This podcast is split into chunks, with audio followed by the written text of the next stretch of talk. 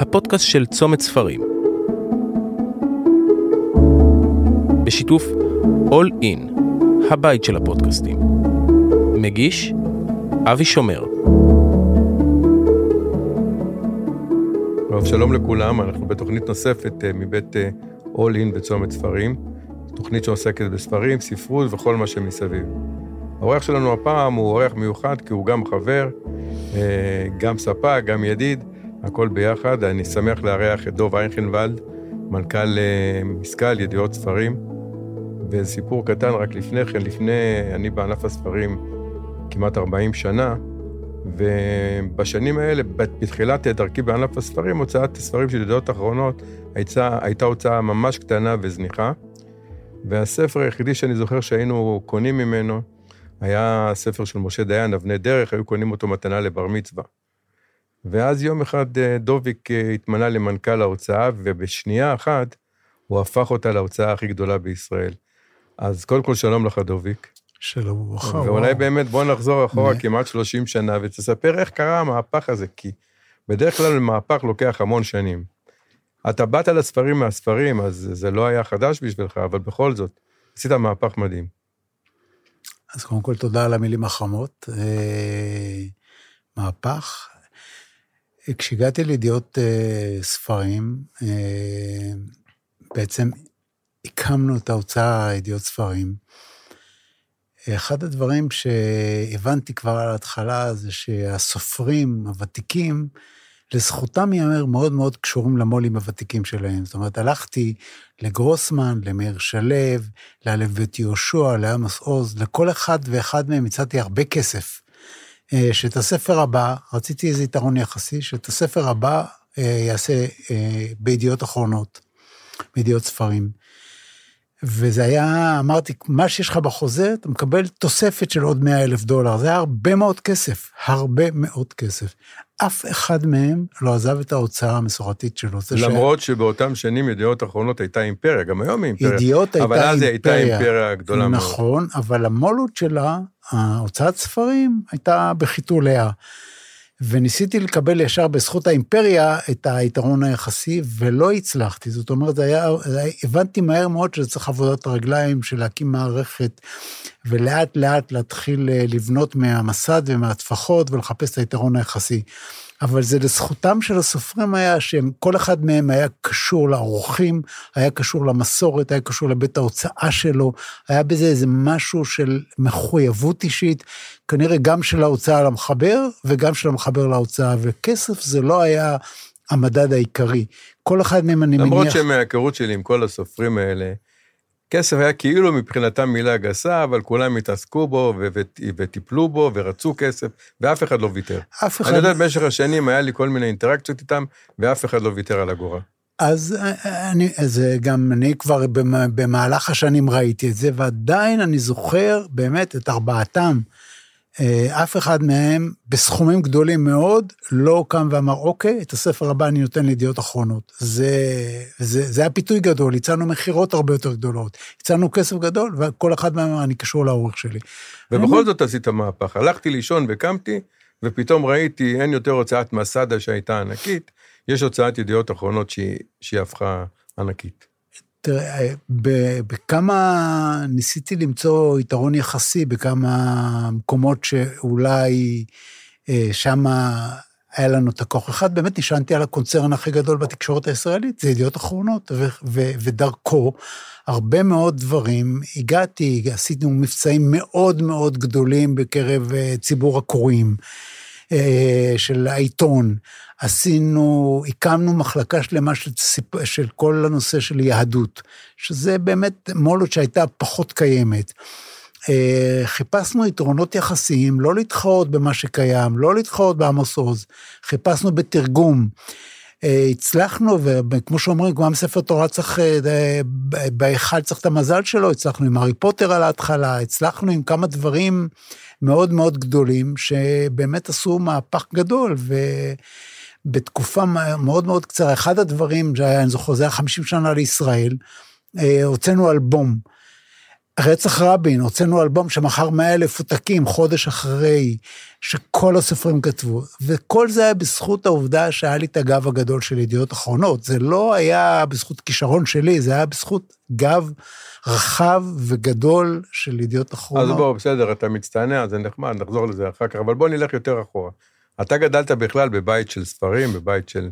אחר כך נדבר גם על הבית. אבל אה, בבית ש... שאמרת לי לפני 50 שנה, בשבוע הספר רצת ומכרת ספרים של מסעדה. זאת אומרת, גם אבא שלך, עליו השלום, שנפטר לאחרונה, אה, היה בית של ספרים, והוא הכניס אתכם לענף הזה. תמיד אני נוהג להגיד אה, שצר עולמי כעולם הספרים. אה, אני מגיל צעיר מאוד, באמת מילדות מאוד מוקדמת, היינו חוגגים שהייתה יוצא אנציקלופדיה עברית, הכרך, אני זוכר שאבא מביא את זה הביתה, זה היה כמו איזה חגיגה, ובשבת היינו, עובר מההתחלה ועד הסוף, כמו שאומרים, מהמסד ועד הטפחות, וכל הסדרות, השער למדע, ותרבות, ואנושות. אה, בכלל התחלתם מסדרות. מסדרות, נכון. בתחל, התחלנו מסדרות, אבא בכלל היה מפיץ סדרות, הוא היה מפיץ של מסדה. ו...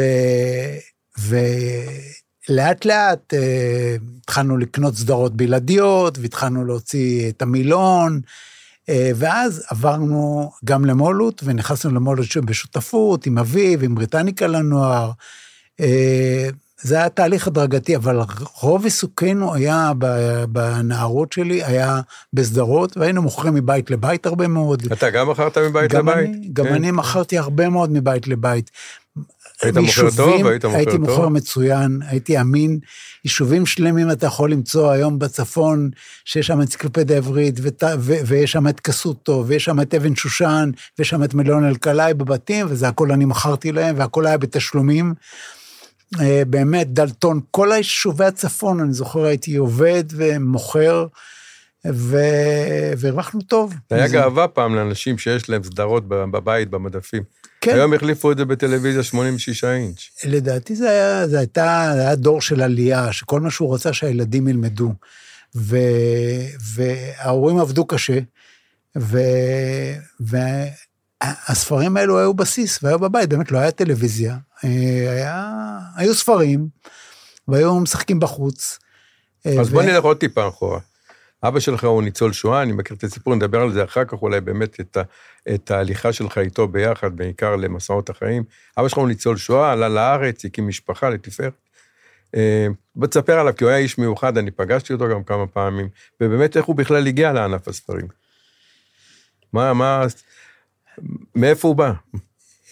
תראה, אבא שלי ניצול בודד של משפחה של עשרה ילדים, שבאמת עבר את כל תלאות השואה, מה שנקרא הארד שואה, מ-39, שהגרמנים נכנסו לבן דין, שזו הייתה עיר גבול בין גרמניה, שעברה מגרמניה לפולין.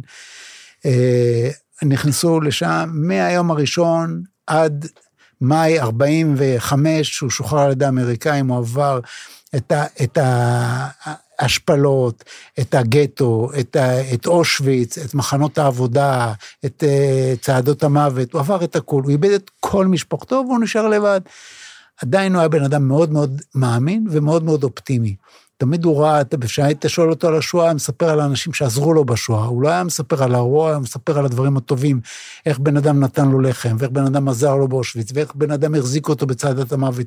תמיד הוא היה משהו רע בטוב של זה, וזה משהו שדי חלחל לנו. אה, גם אימא שלי, למרות כל שהייתה בירושלים וראתה את הימים קשים, אבל היה משהו באופטימיות שלהם שחלחל הביתה וחלחל אלינו.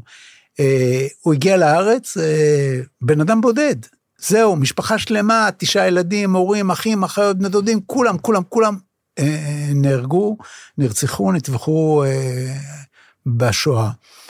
ובעצם הוא הגיע לארץ והוא התחיל אה, לחפש את דרכו. מהר מאוד הוא מצא את אה, עולם הספרים. אני לא יכול להגיד שקודם הוא היה קשור לזה, אבל הוא תמיד אהב ספרים. והוא מצא את עולם הספרים, והוא התחבר למסעדה, למשפחה, לגברת פלי, והוא התחבר למזרחי, והוא התחבר לאדון אורנשטיין, אותן דמויות פעיליות שהקימו את המולות הישראלית, לזמורה, אה, לישראל זמורה, ומה הם עוד... אני יכול גם להבין את זה שהתחברו אליו, כי העולם הזה בדרך כלל של האנציקלופדיה, בחלקו נוהל על ידי שרלטנים שבאמת עבדו על אנשים, והוא היה גם בן אדם אמין, גם ישר, גם מאמין, אז אני חושב שההוצאות, כמו שאני מכיר אותם, אהבו ללכת עם אחד כזה, ולא עם, שאר הליצנים במחאות. אז האמת היא שאתה יודע, במלחמת ששת הימים, אה, כשעל קברו הנכדה בתי דיברה, והיא אמרה שפעם סבא אמר לה, ש... שאלה אותו, איך הצלחת בעסקים? אז הוא אמר, כי הייתי בן אדם מאוד מאוד אמין. כל צ'ק שילמתי בזמן. והוא סיפר לה שבששת הימים הוא היה במילואים, והוא בא והוא פרע את הצ'ק להוצאת מסדה, כשאף אחד לא פרע צ'קים, הוא הלך ופרע את הצ'ק. הוא באמת, אה, לא, לא, הוא לא יכול להיות, הוא, לא, הוא הרגיש שהוא לא מסוגל להיות בעל חוב לאף אחד, והוא היה בן אדם מאוד מאוד ישר ואמין, לא התחכם עם אף אחד. אה, אז אה, כנראה שהוא קנה את החיבה של כולם בזה, ובאמת מאוד העריכו אותו, מאוד אהבו אותו. אה, ואנחנו נכנסנו לתוך הדבר הזה, גדלנו לבית של ספרים. אז כילדים, גם אתה וגם חיים אחיך. כן, חילקנו ספרים שהוא היה מוכר. מבית לבית, והתחלנו למכור לבד, ו- וניהלנו מערך לקוחות, והיינו, לא תמיד אהבתי את זה, במקום ללכת לשחק, אז כל פעם בחודש צריך היה מערך גבייה, והיינו שולחים התראות לאנשים, ושפעם היה פנקסי תשלומים, והיינו משלמים בבנק הדואר את התשלומים. אבל, זה, אבל הבית שגדלתי זה היה בית של ספרים, שכולו היה ספרים, באמת, זה... אני זוכר את ההתרגשות, אני אומר לך של... גדלת בין קודש לחול, זה נכון? אה, הכל היה קודש, אני לא יודע אם זה חול, הכל היה קודש. אה, זה מעניין, כי, כי אבא שלי באמת, בסופו של דבר העברית זה לא הייתה שפת אם שלו, כן? הוא דיבר גרמנית בתור שפת אם, הוא דיבר פולנית בתור שפת אם, יידיש, לא עברית, ועדיין הוא היה איש ספר. אה, כל חייו, כל חייו, הוא נפטר בגיל 97 לפני שנה, והוא תמיד השלים את ה... הוא מגיל 12 עד גיל 18 היה בשואה. אומרת, כל הגיל שלומדים, אז כל חייו הוא השלים את השש השנים האלה. הוא עוד פעם למד את הש"ס, ועוד פעם את המשניות, ועוד פעם למד את הפוסקים, ועוד פעם לימד משנה יומית, ועוד פעם לימד דף, דף יומי, כי הוא השלים את, ה, את אותם שש שנים שהוא היה בשואה.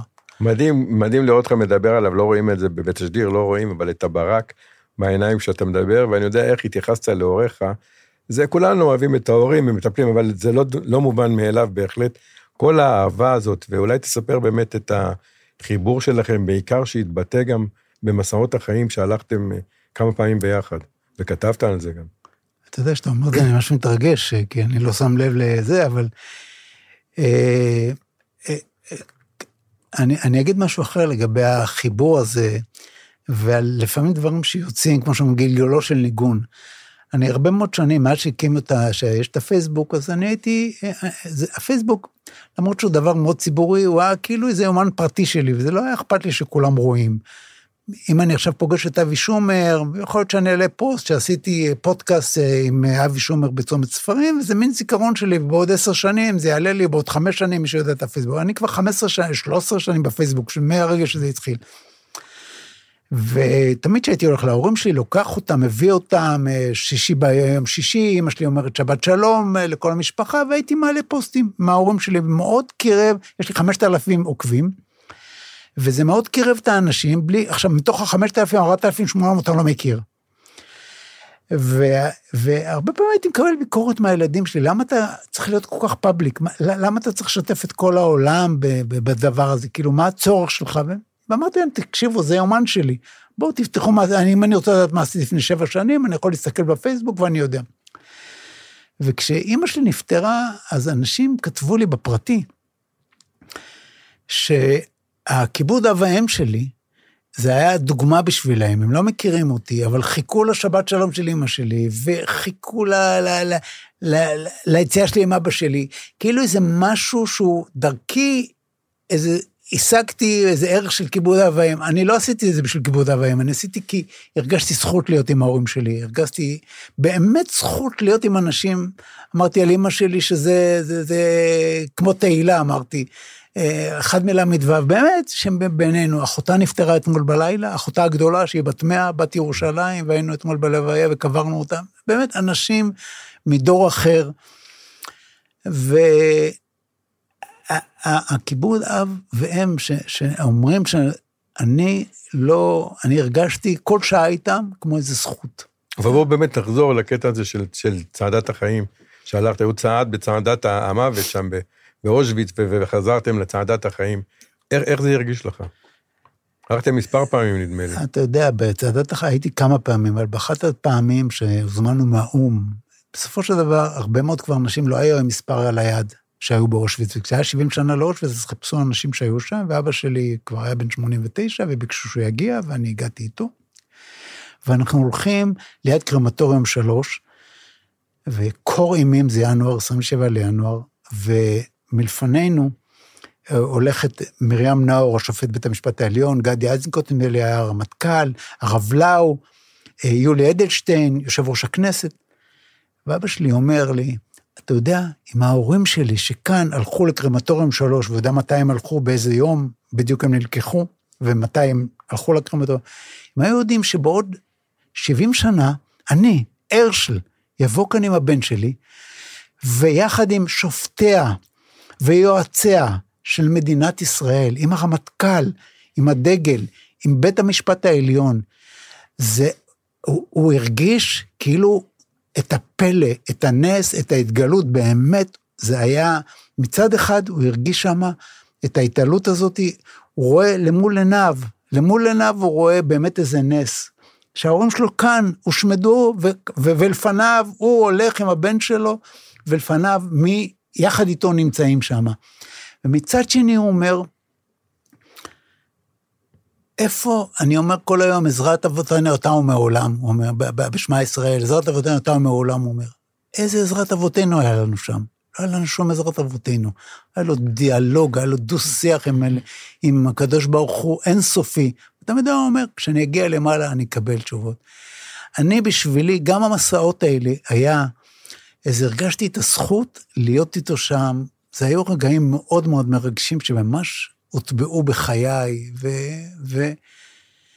אני יכול להגיד דבר אחד, משהו הכניס בנו שאין לנו מדינה אחרת. ובאושוויץ, אם לא היו, אם היהודים היו תת אדם, גם לידם, אם היו במדינות אחרות שבויים, הם קיבלו חבילות מהבית. היהודים שלא הייתה להם מדינה, הם תת אדם, ואין לנו מדינה אחרת. מרגש. טוב, בואו נחזור לעולם הספרים. אז uh, מהנקודה זה קצת קשה, אבל בכל זאת, uh, כמו שאמרנו, ב-94 התחלת לנהל את הוצאת הספרים, אתה גם שותף שם, ובאמת, uh, במהירות היא הפכה להוצאה, איפה היה נקודת המפנה? זה הארי פוטר או, או משהו אחר? נקודת המפנה דווקא הייתה באלבום רבין. שרצח רבין זה היה כבר ב-94, אני התחלתי בתחילת 94, בנובמבר 94, רבין נרצח. אני הייתי אז בפולין גם במסע שואה, אני הרבה מאוד פעמים הייתי שם עם uh, קבוצת אנשים, ומתקשר אליי נוני והמו"ל של ידיעות, ואומר לי, אה, אתה יכול לארגן תוך חודש איזה משהו רציני.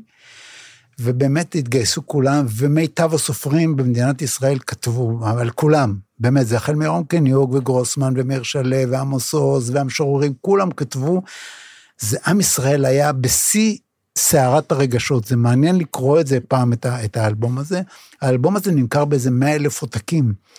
וזו הייתה נקודת מפנה גדולה, זה היה העוצמה של ידיעות אחרונות, הכוח השיווק שלו, ופתאום נפתחו די הרבה שערים, ושם אני דווקא שם את נקודת המפנה. אחרי זה היה את השותפות עם יהודה מלצר, שמצא את הארי פוטר. אה, היה לנו הרבה הצלחות אה, לאורך הדרך. ואחת ההצלחות הגדולות הייתה עם הספר של אריק שרון, הרועה, ואני רוצה לדבר על זה באמת, כי אריק שרון הוא דוגמה לכך שידיעות אפילו לפני שבאת, הייתה בית ההוצאה לאור של הפוליטיקאים בישראל. זאת אומרת, כל מי שכתב אוטוביוגרפיה או שכתבו עליו אוטוביוגרפיה, אה, באופן טבעי היה הולך לידיעות האחרונות, כי הוא היה מקבל שם אה, חבילה של, גם של ספר וגם אחר כך רעיון בשבעה ימים, אה, אחר כך בוויינט כמובן, בימים שלאחר מכן. אז אה, זה היה הדרך, ובהחלט אה, הבאת את זה לשיאים גדולים. אז באמת אולי, הספר, אני חושב שהכי נמכר, אני צודק, היה הרועה של אריק שרון? אה, אני לא יודע מספרים, אבל הם כולם נמכרו היטב, באמת היו, התקופה של אה, הביוגרפיות ואוטוביוגרפיות היו, מכרו 50, 60, 70, 80, 90 אלף ו-100 אלף. כן, זה מספרים שהיום אנחנו קשה שהיום אנחנו יכולים. לדמיין אותם. אה, קשה לנו לראות אותם, אבל אה, מכרו הרבה מאוד. זה נכון שכאן הבאתי את היתרון היחסי אה, של ידיעות אחרונות, זה לא, זה, זה לקחנו את המוצר, ובסופו של דבר... אה, נתתם מעטפת. נתתי את המעטפת, גם נתנו מודעות, וגם נתנו דחיפה פרוש, וגם... זאת אומרת, הכל ביחד. אבל יש פה משהו קצת של הצ- הצטנעות, אתה אומר זה אידיוט, זה לא אני. אבל אני מכיר אותך ואני יודע שכמעט כל הפוליטיקאים של, ה, של המאה ה-20 ושל אמצע המאה ה-20 והפוליטיקאים של, ה- של המאה ה-21, כולם ידידים שלך וחברים שלך ויש לך דלת פתוחה אצלם, כולל כל ראשי הממשלה האחרונים, אהוד ברק ואהוד אולמרט וכמובן ביבי נתניהו. אתה בא ונכנס אצלהם, באמת בלי זהות פוליטית, אנחנו לא מדברים פוליטיקה פה, והם מאוד מאוד מתחברים אליך, אז באמת בוא תספר על הקטע הזה, על ה... סליחה, על החיבור שלך איתם, עם כל ה... אני, אני, קודם כל זה נכון, אה, ממרום גילי אני יכול להבין כבר היום, אני בא גם לפוליטיקאים, בסופו של דבר הם מהמקום הלא מאיים, הם כל הזמן חיים בסביבה שהיא מאוד תחרותית, מאוד מאיימת. עכשיו, כשאתה בא לדבר על החיים שלו, ואני בן אדם מאוד סקרן, ואני בן אדם שתמיד מנסה להבין את הבן אדם השני, ולראות את ה, איך הוא הגיע למקום שלו, ומנסה לאתגר אותו, לדבר על עצמו. וזה לא שאני עושה את זה בשביל, אני, אני עושה את זה כי זה נורא נורא מעניין אותי. אני יכול לשבת עם מישהו שעתיים ולדבר עליו את כל השעתיים בלי לדבר על עצמי, וזה בסדר מבחינתי. יש משהו כנראה בי, אני לא, אתה יודע, אני, פעם הבת שלי כתבה לי שהיא למדה ממני שאני נותן את הכבוד ל, ל, ל, לשוער בשער ולראש הממשלה פחות או יותר אני מדבר אותו דבר, כי הם, הם שמעו אותי מדבר בטלפון, גם כשביבי נתניהו מתקשר, או שאולמרט היה מתקשר, או שכל אחד, והם שומעים את השיחות לפעמים באוטו, וגם כשהמנהל המחסן מדבר איתי. אז יש משהו בי, וזה זה אני כן חושב שקיבלתי מאבא שלי דווקא. איזה מין, אין לי יראת כבוד לאנשים, יש לי יראת כבוד במובן החיובי, אבל אני לא מפחד מאנשים, אני יכול, אני מכבד אותם באמת, אני מקבל אותם, אני יכול לחלוק עליהם מאוד. אני לא חושב שכל הפוליטיקאים תמיד שומעים מחלוקת, אבל, אבל הם שומעים ממני אמת, ו, ולא מאופן מאיים, אז זה... אה, יש משהו באישיות שלי שכנראה, אני לא רוצה להצטנע, אבל אה, שיכול לחבר אותי אליהם, וזה די מאהבת אדם, אני אומר לך, גם, גם שמאל, גם ימין, יוסי שרי, זה באמת כולם. נכון, כולם, כולם היו בניך. כולם היו. בניי וכולם, אה, תמיד אני מרגיש שהם רואים אלו שמגיעים להנהגה. אבל בוא, בוא רגע נחזור טיפה כאילו אחורה, בזמנו כל ספר שיצא באמת היה להיט, ומכר עשרות אלפי עותקים, וגם הפוליטיקאים לא היו מתחלפים כל יום יומיים, היה לוקח להם זמן קצת להוציא ספר אה, אוטוביוגרפיה. היום, שר מכהן שלושה חודשים וכבר הוא מוציא אוטוביוגרפיה, וכמובן טלפון ראשון נומרים אליך, ולא תמיד בא לך, מה אתה עושה? תראה, יש בזה, אה, קודם כל, אה, מה אני עושה היום? אני אומר להם, ה- אני אומר את, אה, את האמת. תדעו, זה לא מוכר, זה לא ימכור, וזה לא נכון להוציא את זה. אבל בכל זאת הם מוציאים. חלקם מוציאים את זה, היום זה, אתה יודע, זה, זה מין כמו איזה מסלול, גם ביבי נתניהו הוציא עוד מקום תחת השמש בתחילת דרכו, וגם אובמה הוציא בתחילת דרכו. הרבה מאוד מהפוליטיקאים, ספר יש לו את המשקל שלו, מעבר לכמה שקנו או לא קנו. יש בזה איזה משהו עם הילה. כן, עבר. אנחנו פוגשים הרבה סופרים, ואנחנו יודעים באמת שבספר בשבילהם לפעמים זה כמו ילד, בגלל זה אנחנו גם משתדלים לא להגיד להם שאם הספר לא טוב, שהספר לא טוב, אנחנו אומרים רק דברים חיוביים. אה, באמת מאוד מאוד מאוד חשוב להם, אה, ספרים, אנשים יושבים לפעמים כמה שנים וכותבים ספר. אי אפשר לזלזל בהם, בהחלט אי אפשר לזלזל בהם. ובוא קצת נתקדם, באמת הפכת את אה, ידיעות אחרונות לסוג של, את תוצאת הספרים כמובן, לסוג של מעצמה, גם בספרי פוליטיקאים, ספרי יהדות, שמאוד מאוד פיתחת את הנושא, ספרי ילדים, הארי פוטר, כבר דיברנו. אה, הרבה מאוד ספרי שואה גם, דרך אגב, הרבה מאוד ספרי שואה, כמובן. שזה גם שליחות. נכון. אה, והיה לך עוד דבר שאני חושב שהשפיע על חייך, שאנחנו מכירים אותו, שהיית מפקד של אותם חיילים באסון צור, באסון הגדול, אה, והיית קבור מתחת להריסות אה, שעות ארוכות. זה גם השפיע עליך. מצד אחד השואה, מצד אחד... זה, ואתה עדיין הולך עם כיפה ומאמין, לא, לא היה לך איזה יום שבאת ואמרת לעזאזל, למה? איך אפשר? אשתו של, אתה יודע מה אומרת לאיוב, אשתו של איוב, ברך, ברך אלוהים במות לפעמים. אה, אתה יודע, אבא שלי, שיצא מהשואה, אה, היה לו אפשרות, אתה יודע, היה בלי משפחה, בלי אף אחד, והיה הרבה מאוד אנשים נהיו כופרים, ובצדק, כמו שהוא אמר, הבנתי אותם. אבל הוא בחר להתחבר למשפחה שלו דרך הדת. הוא אמר, את התשובות אני אקבל למעלה. ובאותה מידה אני, האם אני כל רגע עושה את החשבון של אה, הקדוש ברוך הוא, מהו שכר ועונש, מה יהיה, אני לא יודע. אני לא יודע מה יש למעלה. אבל זה החיבור שלי לאבא שלי, לסבא שלי, לסבא של סבא שלי, לדורות, לנצח. זה החיבור האישי שלי. אני אומר היום שלוש פעמים קדיש על אימא שלי ועל אבא שלי. זה, זה, ככה אני מדבר איתם היום. זה, זה, זה הדרך שלי, בלי לשאול שאלות, פחות, אני לא, אני, אני לא... אבל שתי המסילות האלה שנפגשות, גם אסון צור, וגם, שהם, זה כמו מסילה שאתה רוכב עליה, וגם השואה, לאן זה מוביל אותך? זה מוביל אותי לחיות כל יום, את היום שאנחנו צריכים כן, למצות זה, את זה. זה התשובה, זה כאילו, למצות, זה לא התשובה, זה... זה, זה למצות את היום שלנו, כי אנחנו לא יודעים מה מחר. בסדר? פחות לריב, פחות לכעוס. זה, זה, זה מילים כאילו ריקות, אבל הרבה פעמים אני, אני מדבר על עצמי. אני, אני קם בבוקר, בשבע בבוקר אני יכול לשמוע את ידי הפיצוץ, שישבנו, כמו שאני יושב איתך עכשיו לכוס קפה, ו, ואף אחד לא ציפה, ודקה אחרי זה הם היו קבורים ומתים. כלומר, זה כל כך, זה כל כך מוחשי, הסוף הזה לפעמים, שיש לנו יום, קיבלנו, בואו ננצל אותו, בואו נחיה טוב. אז אני קראתי את, את הסיפור הזה שלך, קראתי, אתה כתבת אותו.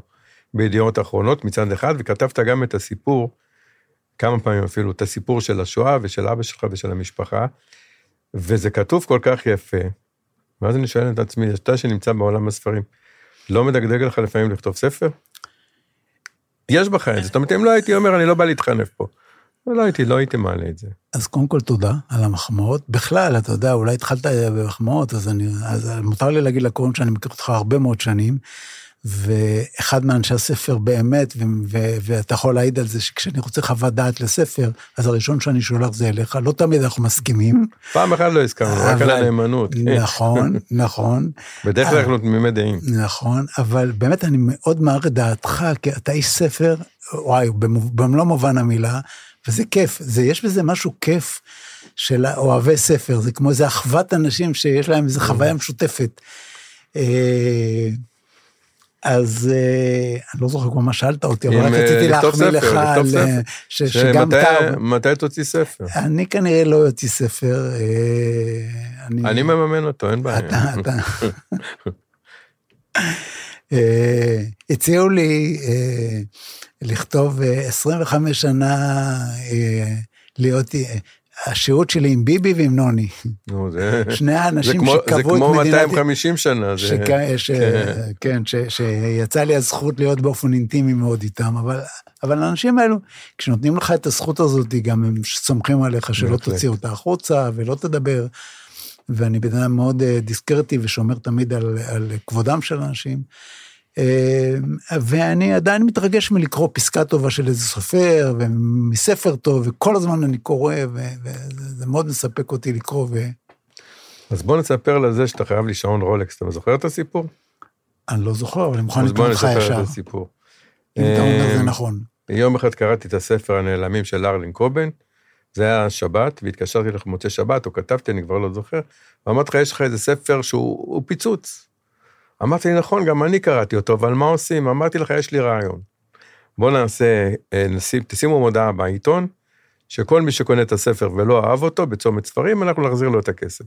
והרמת את הכפפה, אמרת, אם זה יצליח, אני אקנה לך שעון רולקס או משהו כזה, זה היה סיפור כמובן בבדיחות דעת. והספר היה מוצלח מאוד, ומאז ארלין קובן מכר, לדעתי, אני לא אגזים אם אומר מאות אלפי עותקים.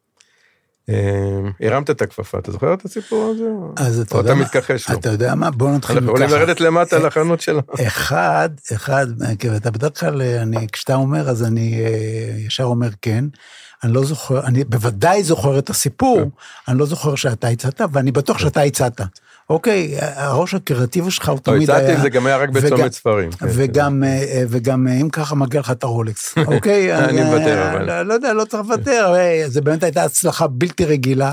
אנחנו ניסינו הרבה מאוד דברים מאוד מאוד לא שגרתיים, דרך אגב, בפרסום, הקמנו גם הראשונים את אה, מועדון הקוראים המשפיעים, Mm-hmm. היינו מחלקים ל-300 איש ספרים חינם, תקראו ותגיבו, עשינו הרבה מאוד, אה, הרבה מאוד פעילויות אה, של שיווקיות שלא היו סטנדרטיות, גם הרדיו, זה אני התחלתי ראשון, זה באמת היה, זה עוד היה עוד לפני שידיעות ספרים היה, זה עוד היה בהצלחה של גוף האדם, אנציקלופדיה של גוף האדם של שמפלד, שמכרנו מאות אלפי עותקים, לא עשרות אלפי עותקים, וזה היה פרסום פעם ראשונה ברדיו. יש לי שני חברים שעשו ברדיו, אחד זה היה מלך השטיחים, הרצל שקלים, ואנחנו... ששיגעו את האנשים, ואתם. כן. אז נכון, זה, אז היה באמת אה, דברים פורצי דרך. אנחנו מנסים גם היום למצוא, זה קשה. זה הרבה יותר קשה. כן, אז זה באמת, זה מוביל אותי לשוחח באמת על ענף הספרים היום. אמ, אני לא יודע אם אתה יודע, ב-2008, 2009, זה שני הש- השנתיים האלה שהיו השיא בישראל ובעולם מבחירת הספרים. אני רק נותן דוגמה, אנחנו מכרנו באותה שנה 500 אלף ספרי בישול, השנה אולי מכרנו 500. ונעלמו ממש קטגוריות שלמות, ספרי בישול וספרי רפואה, ומדריכי טיולים, ומדריכים של מחשבים, ומפות כמובן, כל הדברים האלה נעלמו. וירדנו באמת, לא רק אנחנו, כל העולם, וזה כמובן שהדיגיטל, הנטפליקס, הוואטסאפ, ווטאבר, הטלוויזיה, תפסה את המקום, והתנודדנו באמת, אה, גם בארץ וגם בעולם, שנים קשות בענף הספרים. אז בואו אולי כמה מילים באמת על המלחמה, היה באמצע חוק הספרים, מלחמה, אני אומר, בענף הספרים. היה את חוק הספרים באמצע, אה, אתה מדבר על 2008, אני יכול להגיד לך שאני חוויתי את זה לפני זה, בסופו של דבר כל עולם האנציקלופדיות נעלם עם הגעת האינטרנט. נכון. עכשיו, זה היה תהליך מהיר מאוד. יום אחד היינו מוכרים אלקלעי, מילון עברי אנגלי אנגלי עברי אלקלעי, 20 אלף כל שנה. זה פעם אמרו לנו, בנק ישראל מדפיס כסף, אתם מדפיסים את האלקלעי, וזה קבוע, 20 אלף כל שנה היינו מוכרים. ותוך שנה הגיע תרגומון ונגמר האלקלעי. והיה כל האנציקלופדיה אביב, ובריטניקה, ואטלסים, וכל הספרי עיון האלו, הכל נגמר. זו תעשייה של עשרות מיליונים, אם לא מאות מיליונים, שנעלמה. אני חוויתי, כמו שאומרים, עברנו מה, מהכרכרות לרכבת מהר מאוד, או ל... כן, המהפכות האלה הדיגיטליות קורות בשנייה, זה לא... המהפכות האלו קורות, אנחנו, כל הזמן אני עם היד על הדופק, אה, מה יהיה הדבר הבא. אה, לגבי חוק הספרים, לצערי הרב הוא בוטל, לצערי הרב עבדנו קשה מאוד על מנת שהוא יהיה. כאילו, מה שקורה בארץ הוא קורה בעולם, זאת אומרת, חוק, לא חוק, כן חוק, כן. אבל אני רואה שמה שקורה בארץ, אי אפשר לשנות אותו, זאת אומרת, מה שקורה בעולם, למרות ששנתיים, שלוש האחרונות יש קצת סיבה לאופטימיות, אנחנו רואים איזשהו פנץ מה... אחד הדברים. המצערים שהתוכן לא שווה, אלא יותר המסגרות. מה בעצם עלה גוגל ופייסבוק ונטפליקס, זאת אומרת, אלה הספקי תוכן, אלו שסיפקו את התוכן לא הרוויחו כסף. מי שמרוויח תמיד זה הספקי תוכן. בהיבט הזה, מה שיש לנו למכור זה תוכן. אז לכן עולם הספרים ועולם המולות בכל העולם הוא לא באיזה פריחה, הוא מעולם לא היה בפריחה. הוא אף פעם לא היה בפריחה. אה, גם אני לא חושב שב-2008-2009, אולי ב- במאה הקודמת, אבל במאה הזאת, מאז שהתחילה הטכנולוגיה, אז תמיד, אה, תמיד מישהו אחר אה, גזר את הקופונים, לא, לא עולם הספרים. אה, מה יהיה עולם הספרים? אנחנו, אתה יודע, אה, זה, זה, אני רואה היום איך את הבנות שקוראות את כל הספרות דרך טיק טוק, וההחלטות שלהם, בסדר, אבל זה גם זאת אומרת, אם יעבירו, אם הטיקטוק יגרום לאנשים לקרוא, אז אולי יחדש ימינו כקדם. יכול להיות. אנחנו אומרים דבר אחד תמיד, שמי שקורא היום יקרא בעתיד, מי שלא קורא היום לא יקרא אף פעם. אני מקווה מאוד שמי ש... אותן בנות שהיום שקוראות, אה, שאנחנו רואים ש-40 אחוז, אה, אתם מדווחים כל הרשתות, ש-40 אחוז מהבנות אה, קוראות את הספרים האלו, אני מקווה שימשיכו לקרוא בבגרותה, וזה יהיה איזה שינוי. בכלל, תראה, יש תופעה שאנחנו רואים אותה, שאתה אמרת בנות, שגברים קוראים פחות. זה בכל הקטגוריות. גברים קוראים פחות. אולי בספרי עיון זה שווה שווה, אבל בגדול, גברים קוראים פחות. סיבות סוציולוגית, זה, זה לא המקום לדבר על זה. אבל אה, עדיין, הרי אתה נולדת בספרים, אני כבר למעלה מ-40 שנה בספרים. אז יכול להיות שאם שואלים אותנו ממנו עושים דברים אחרת, יכול, היינו עושים, אבל בדיעבד, הכל חוכמת הבדיעבד. אבל עדיין אנחנו שם, זאת אומרת, יש איזה דרך שאנחנו יכולים להשפיע? תראה, אני מחפש, אתה יודע, זה תמיד אומרים שהפתרון נמצא באיפה שאתה לא מכיר, שאתה לא מכיר. איפה שאתה לא יודע, שאתה לא יודע, כי איפה שאתה יודע, אז, אז אוקיי שאתה לא יודע. אני תמיד חושב על, ה, על, ה, על העובדה, באמת, אני, אני מרגיש שאני חושב תמיד באותו סיסטמה, ואני אוהב את הספר, ואני אוהב את הספר המודפס, ולא דיגיטלי, ולא שמע, ולא קולי, ולא, אני תמיד עדיין אחזור לספר המודפס, וכמובן שצריך למצוא את, ה, את המתכונת השונה. יכול להיות שצריך לדעת דמויות חדשות, אבי. זאת אומרת, אנחנו צריכים לפרוש ולתת לאחרים. יכול להיות שצריכים לתת לחבר'ה צעירים אה, בני 25 ו-27. קודם כל בשמחה, אני אפנה, אין בעיה. 27, ואנחנו נדבר על ההיסטוריה, אה, יכול להיות. אה, אתה יודע, המהפכות קורות מהר. אני זוכר את מהפכת המוזיקה, שבאמת תוך מספר חודשים נעלמו הדיסקים והקלטות. נכון, נכון. זה קרה בשנייה אחת וזה עבר לספוטיפיי. אבל היום שומעים יותר מוזיקה מאז, שלא, אי אפשר לומר את זה על הספרים, היום לא קוראים יותר ספרים מאז. זאת אומרת, במוזיקה יכול... זה שינה פלטפורמה. בספרים אנחנו רואים גם את הספר הדיגיטלי, אז קוראים, אבל עדיין זה לא משנה סדרי העולם. לא, זה לא משנה סדרי העולם, לא בארץ ולא בעולם, בשום מקום. תראה, קמו בסופו של דבר מתחרים, איך אמר מנכ"ל נטפליקס, המתחרה היחיד שלי זה השינה. הזמן השינה זה המתחרה היחיד שלי, לא ספרים ולא בתי קולנוע, הזמן ה... וזה אולי אמירה יהירה, אבל אמירה אמיתית, זאת אומרת, כמה מתחרים אמיתיים בעלי תוכן טוב. זה לא תוכן לא טוב, תוכן מאוד משמעותי, שהרבה פעמים מפצה על קריאת ספר, שנותן שם יצירתיות ונותן... והנה, היה לך קמפיין לאחרונה, ספר נאמנות, מכר הרבה, זאת אומרת, הוא, הוא מדובר בכל העולם, הוא זכה בפרס פוליצר. זאת אומרת, כשיש תוכן טוב, אז אולי אפשר גם...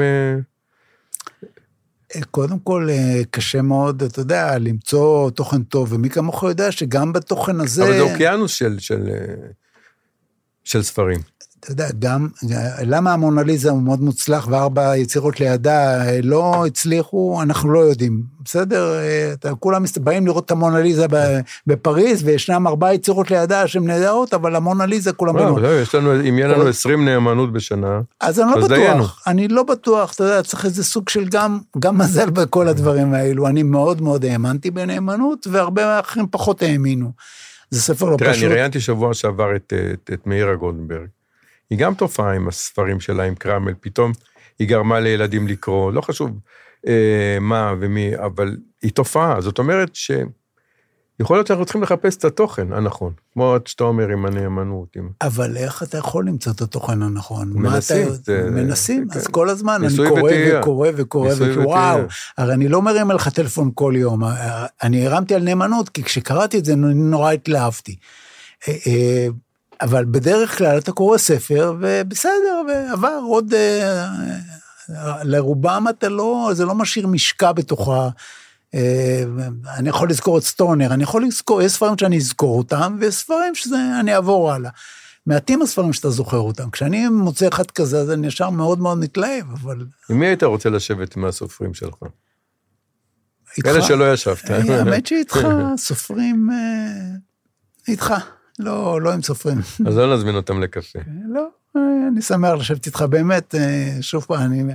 אמרת מקודם, אני מתרגש, אבל אני, אני מתרגש לשבת איתך, אתה איש ספר, אנחנו הרבה מאוד שנים עובדים ביחד. קודם כל, אנחנו בני אותו גיל, אז מאוד, זה, אנחנו נולדנו באותה שנה. הרבה מאוד שנים ביחד, ודרכנו... כן, עולמנו די דומה, ב, לפחות בקטע... אולי אחד, ה, אחד הכישלונות הכי גדולים שלי, שלא עשיתי לך שותפות מההתחלה. אז זה ה... יש לנו עוד זמן, עוד 30 שנה, כן. אז... כן, אם נוני יסכים. כמובן. כן, אז אה, באמת אולי לסיום, אה, הזמן רק שנהנים, כמו שאומרים. תן לנו איזה ספר אחד באמת ש, שעשה לך את זה, ששינה לך, שינה לך את החיים. אל תגיד לי תנ"ך. לא, אני לא אגיד תנ"ך, גם אני לא אגיד שום ספר, כן, לא, אין כזה ספר ששינה לי את החיים, ובאמת, אני יכול להגיד מכל ספר שאני זוכר דבר כזה או דבר אחר, אבל, אבל תמיד יש משהו שנוכח בתוכי באותו זמן, ואני שוב פעם אגיד על נאמנות, שמאוד נוכח בתוכי, עד כמה הכל פריך, עד כמה האמת היא לא אמת אחת, עד כמה כל דבר אפשר לראות מכל זווית, עד כמה אתה יכול לספר את הסיפור, דווקא בזכות, בגלל הפוליטיקה של היום, בגלל מה שקורה, אתה, כשאתה קורא את הספר הזה, אתה, אתה פשוט, אתה קורא את הסיפור מצד אחד, אתה קורא את הסיפור מצד שני, וכל אחד כן, מספר האמת את זה. שאמרת לי משהו נכון, שאת הספר הזה צריך לקרוא פעמיים. נכון, ומי שקורא אותו בפעם הראשונה, הוא, הוא מפספס. הוא מפספס, נכון. כי, כי, כי רק כשהוא מגיע לסוף, הוא מבין את הפואנטה. ואז צריך לקרוא את זה שוב כדי, כדי להבין למה, איך מגיעים לסוף, כן? אבל יש בעיה, אין לנו היום אה, את הסבלנות ואת היכולת לקרוא ספר פעמיים. נכון, אז אה, אני... יש ספר שקראת יותר מפעם אחת? לי יש שני ספרים כאלה, אבל... אה, כן, הרבה פעמים אני קורא. שאתה חוזר וקורא כן, אותו, וכן. כן, כן. איזה? אני לא יכול להגיד עכשיו דוגמה, אבל אני... יש הרבה ספרים אצלי בבית שאפילו, אפילו קלאסיקה, כן. מאיר שלו ועמוס עוז, אני יכול לשבת ולקרוא עוד פעם. אני, וזה ספר שמוכר, אני אוהב לקרוא עוד פעם. אה, זה- כן, לא, יש ספרים שמשנה, אני למשל את הדבר, כל פעם שיש איזה צרה או בעולם, זה ספר נורא אופטימי, למרות נכון, שהוא עוסק בדבר, נכון, אבל בסוף נכון, החולדות נעלמות והעולם חוזר, וזה גם היום אנחנו בדיוק במצב של המדינה שלנו, שכולם חושבים שזהו, שהכל מתכלה, בסוף הכל מסתדר. הכל יהיה אם בסדר. אנחנו אופטימיים, הכל, כן, אנחנו אז, אה, מהאופטימיים. אמרתי לך, אבא שלי היה מאמין באדם, ואנחנו, יהיה בסדר. היום נכנסתי למשרד, ואחת האורחות הייתה בדאון, אני אומר לה, מה קרה? אז היא אמרת לי, תשמע, אני לא עומדת בזה כבר, אני לא עומדת, במציאות הזאת, הוא ירד על הפגנות כבר. אמרתי לה, יהיה בסדר, תרגיעי, אה, הכל יהיה בסדר, אני מבטיח לך, אני מתחייב לך שהכל יהיה בסדר. העם הזה הוא מה- יותר חזק ממנהיגיו. בדיוק. משהו אנחנו גם הופכים כל דבר ליותר קיצוני משהו באמת. אבל בוא באמת בנימה אופטימית זאת, שאנחנו באמת, אני מאמין ש... שהכל יהיה בסדר אם נמשיך להאמין בזה. אז קודם כל, היה לי עונג לארח אותך, כרגיל. אה, ואני מודה לך באמת שהיית איתנו. שנצליח כולנו. תודה, אבי, תודה, ונמשיך לעשות ספרים ולעשות תרבות. בכל זאת יש לנו איזה, אנחנו שנינו שמים איזה מסד אמיתי בתרבות הישראלית, ואני מרגיש בזה איזה סוג של שליחות וגאווה. בהחלט, משתדלים. ממש. תודה רבה. תודה.